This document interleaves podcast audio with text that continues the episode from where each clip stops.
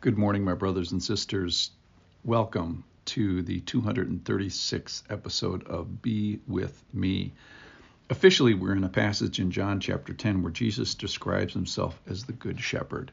So, God wants to be known as a shepherd. God wants to be known as the Good Shepherd. In fact, Jesus here redefines what it means to be a, a good shepherd or completes, the, completes our understanding about what it means to be the, a good shepherd.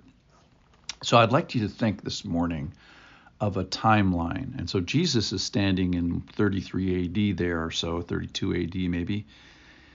And if we look backwards, there's some mention of shepherds, and if we look forwards, there's many mentions of shepherds. It's all the way through the New Testament, in First Peter and Hebrews and in Revelation. So in the future, God will always be known as a shepherd. In fact, in Revelation, it says he's not only the shepherd, he's also the lamb, which is, get your head around that. That's a tough one.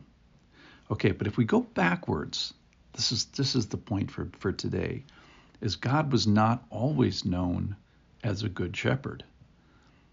So he had to tell people at some point, he had to reveal himself as a shepherd and use that imagery and say, This is an image that I want you guys to understand. If you understand this image, you'll understand a, a little bit more about me. So, yesterday, we went back 600 years before Christ to the book of Ezekiel and looked at some very specific prophecies and really the description of an office, a very high call office that David occupied uh, earlier and that Jesus was going to occupy, and, and talked about all the things that uh, were characteristics of that office. So the point is, when we get to John chapter 10, and Jesus says, I'm the good shepherd, and Jesus makes this claim to David's throne and makes the claim to even further back where he says, I'm the I am, it's both in one sentence, it's uh, extremely offensive. He is really saying that I am God when he says, I am the good shepherd. Okay, so we're at 600 BC in the book of uh, Ezekiel, but that's not the first time that God introduces himself as a shepherd. I'm going to take you now to the, the, the moment in history, at least that I could find, where God introduces himself as a shepherd. Perhaps it's mentioned earlier than this, but certainly not uh, any better than this passage. So we're back in about 1000 BC, and the person who's receiving this revelation is David, King David, shepherd of his people, king of his people. And listen to this. This is Psalm 23. The Lord is my shepherd. The Lord is my shepherd. I shall not want. He makes me lie down in green pastures. He leads me besides still waters. He restores my th- soul. He leads me in paths of righteousness for his name's sake. Even though I walk through the valley of the shadow of death, I will fear no evil, for you are with me. Your rod and your staff, they comfort me. You prepare a table before me in the presence of my enemies. You anoint my head with oil. My cup overflows. Surely goodness and mercy shall follow me all the days of my life, and I shall dwell in the house of the Lord forever. So, as far as I could find, this is the most eloquent and first revelation of God to mankind that he is this good shepherd.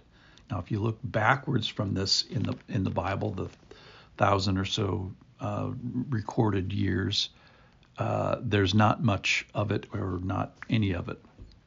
But if you look forward from this point, it's everywhere.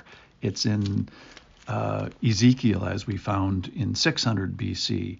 It's in Jeremiah. It's all over the New Testament, and it's going to be in the future. So when we get to heaven, we're going to know God and see him and address him as shepherd with a capital uh, S.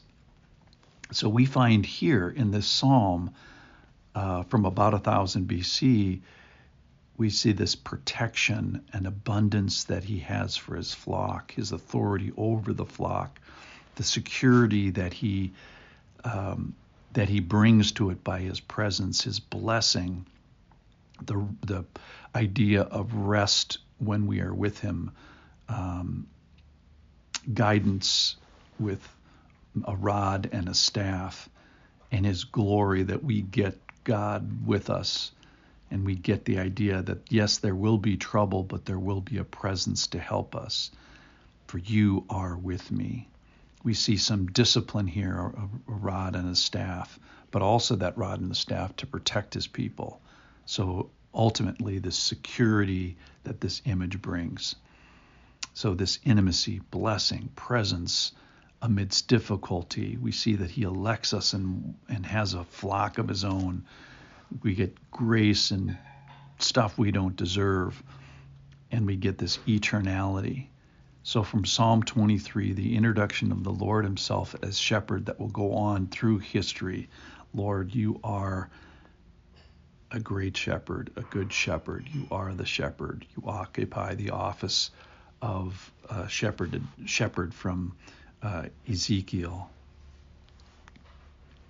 Thank you, Lord, for giving us this image that we can meditate on, that we can think of. You are a great shepherd. The Lord is my shepherd. I shall not want. He makes me lie down in green pastures. He leads me beside still waters. He restores my soul. He leads me in paths of righteousness for his name's sake.